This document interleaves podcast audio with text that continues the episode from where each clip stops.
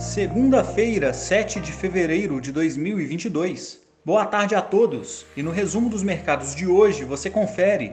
Oscilando entre altas e baixas, o Ibovespa fechou o dia em queda de 0,22% aos 111.996 pontos, acompanhando a volatilidade apresentada no início da semana nos mercados globais. Na ponta positiva, as ações da Gol, em alta de 0,88%, avançaram após anúncio hoje de um acordo de investimentos junto à American Airlines para expansão de sua cooperação comercial com a companhia americana. O acordo prevê um investimento de 200 milhões de dólares pela American Airlines através de ações preferenciais a serem emitidas pela Gol como um aumento de capital, representando uma participação de 5,2% nos direitos econômicos da companhia. Os termos do acordo ainda precisam passar por aprovação pelo CAD.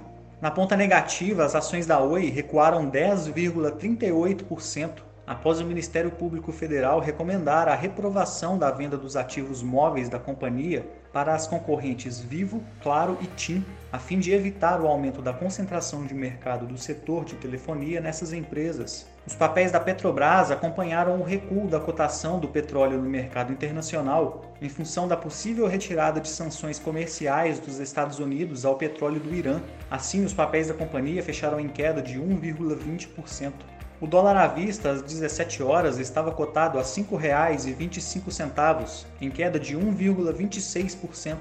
No exterior, as bolsas asiáticas fecharam sem direção única, com o retorno das negociações no mercado chinês ao patamar habitual após os feriados do Ano Novo Lunar.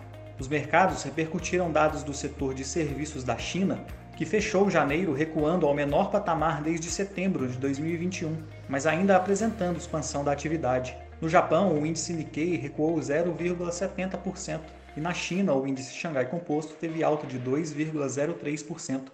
Os mercados na Europa também apresentaram um comportamento misto, após fala da presidente do Banco Central Europeu afirmar que a inflação deve permanecer alta no curto prazo e por um período mais longo do que o previsto, mas que qualquer alteração na política monetária do bloco será realizada gradualmente. Tivemos ainda a divulgação de dados fracos da produção industrial na Alemanha, mostrando um fechamento de 2021 com elevação de 3% quando comparado ao ano anterior, mas com recuo de 0,3% em dezembro frente a novembro de 2021, quando o mercado esperava uma aceleração no último mês do ano.